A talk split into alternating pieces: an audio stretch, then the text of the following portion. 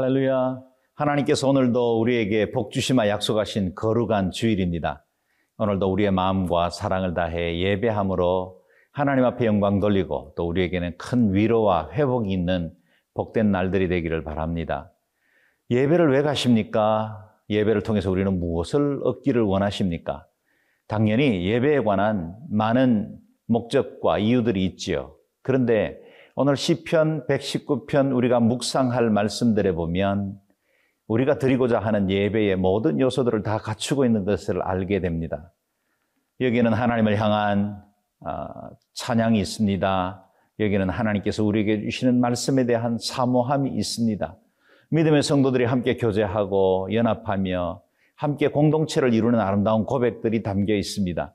시편 119편 이 말씀을 묵상할 때 예배자의 마음으로 나아가 하나님께서 우리에게 베푸시는 그 은혜를 풍성하게 누리는 복된 하루가 될 수 있기를 바랍니다.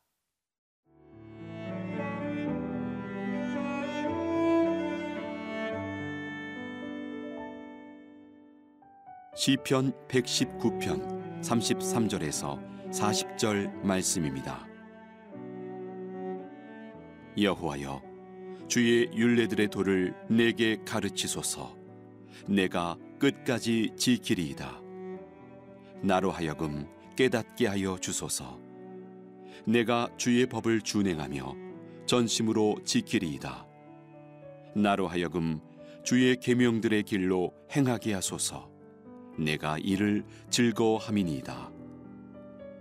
내 마음을 주의 증거들에게 향하게 하시고 탐욕으로 향하지 말게 하소서. 내 눈을 돌이켜 허탄한 것을 보지 말게 하시고 주의 길에서 나를 살아나게 하소서. 주를 경외하게 하는 주의 말씀을 주의 종에게 세우소서. 내가 두려워하는 비방을 내게서 떠나게 하소서. 주의 규례들은 선하심이니이다. 내가 주의 법도들을 사모하였사오니 주의 의로 나를 살아나게 하소서. 우리가 한 주간 내내 묵상하는 시편 119편은 127절로 이루어져 있습니다. 정말 긴 말씀이고 성경 전체에서 가장 긴 장이기도 하지요. 그런데 주제는 단 하나입니다. 하나님의 말씀, 율법, 율례, 법도 여러 가지 표현들을 쓰고는 있지만 하나님의 말씀에 대한 사모함을 말해주고 있습니다.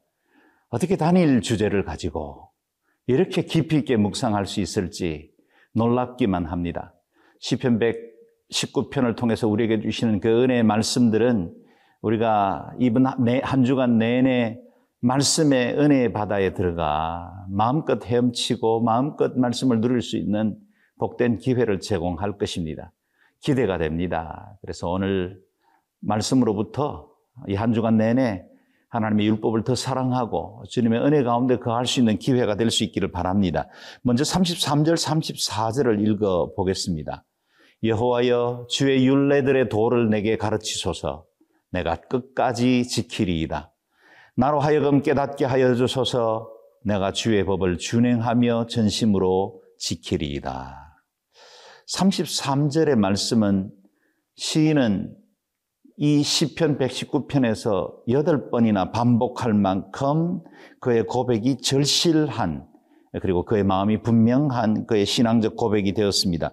그만큼 마음이 확정되고 확정되었다는 뜻입니다. 주의 윤례의 도를 가르쳐 주시면 제가 이 말씀 끝까지 지키겠습니다. 오늘 우리가 지켜야 할, 우리가 붙들어야 할 말씀이기도 하죠. 34절에도 표현만 달랐지 역시 동일한 고백입니다. 나로 하여금 깨닫게 해주시면 내가 주의 법을 준행하되 전심으로 지키겠습니다. 하나님의 말씀 내가 끝까지 온 마음을 다해서 지켜나가겠다. 그런 뜻입니다. 얼마나 아름다운 고백입니까? 저 역시도 하나님을 묵상하고 연구하며 또 그것을 가르치고 전하는 자의 자리에 있지만 시편 119편의 시인처럼 이렇게 절실하게 하나님을 사랑하고 말씀을 그리워하고 그 말씀에 내 모든 것을 걸었나 생각하면 부끄럽기 짝이 없습니다. 늘 우리가 주님의 말씀 묵상하기도 하고 듣기도 하고 읽기도 하지만 그 말씀이 내게 유일한 생명이 되고 그 말씀 때문에 살고 그 말씀 하나로 내 인생의 모든 것들을 결정해 나가는 믿음의 삶이 되었으면 좋겠습니다. 오늘 말씀을 통해서 우리 개인도 더욱더 하나님을 경외하고 하나님 말씀을 굳게 붙드는 자로 살아갈 수 있기를 바랍니다.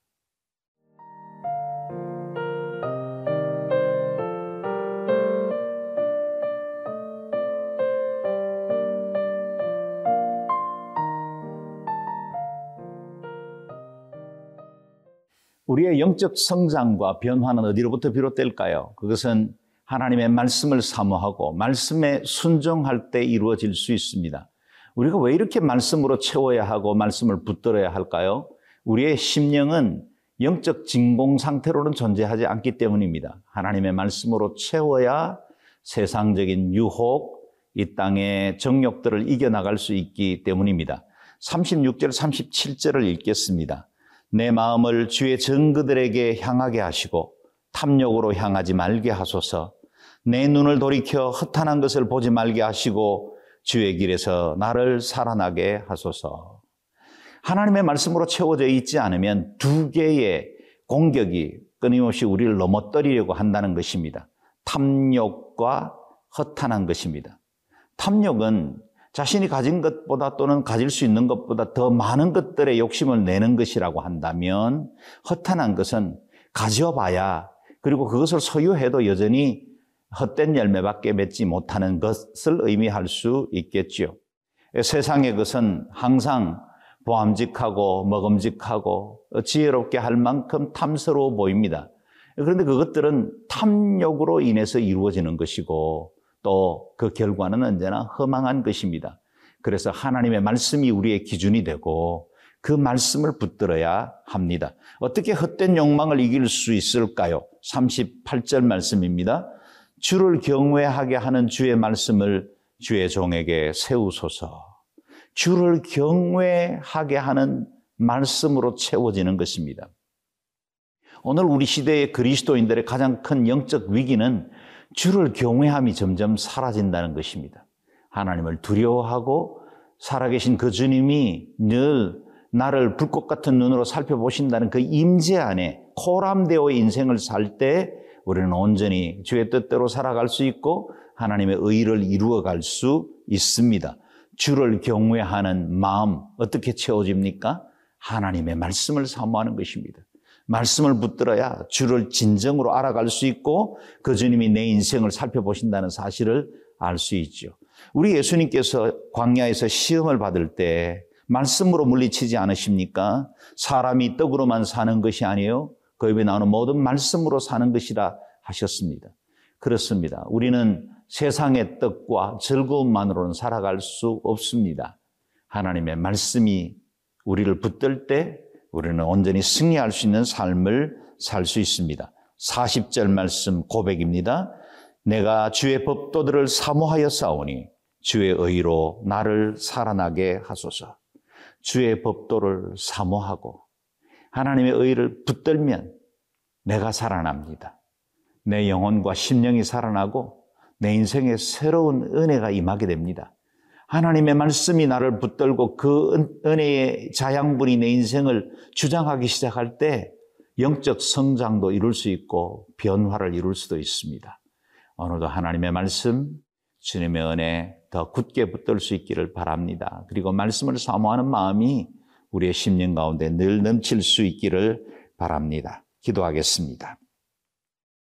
존귀하신 하나님, 우리에게 주님의 말씀을 허락하셨사오니 이 말씀을 붙들고 이 말씀으로 우리의 심령을 채워 우리 안에 있는 탐욕과 허탄한 것들이 결코 우리 인생을 주장하지 못하도록 하나님 은혜 가운데 그하는 저희들 되게 도와 주옵소서.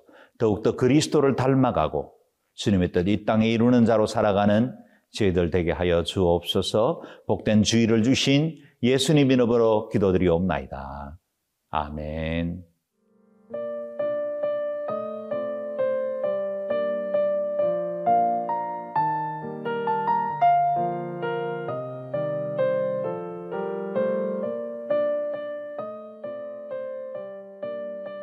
프로그램은 시청자 여러분의 소중한 후원으로 제작됩니다.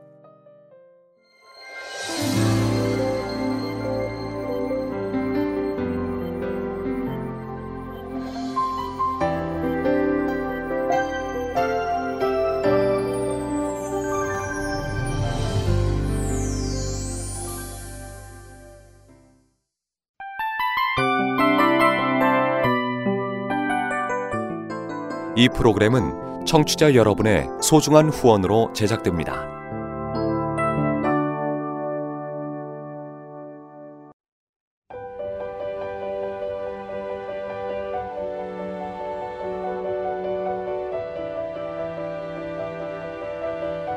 세상에는 수많은 교회들이 있지만 더 깊이 있는 말씀 강해를 찾기 위해 크기로만 교회를 선정하지 않습니다. 보다 좋은 영적 콘텐츠를 더 많이 나누기 위해 방송비를 받지 않습니다. 1년 365일 복음만 전하고 싶어서 우리는 광고를 하지 않습니다. 온누리의 복음을 땅끝까지 CGN TV와 함께 땅끝 선교사가 되주세요.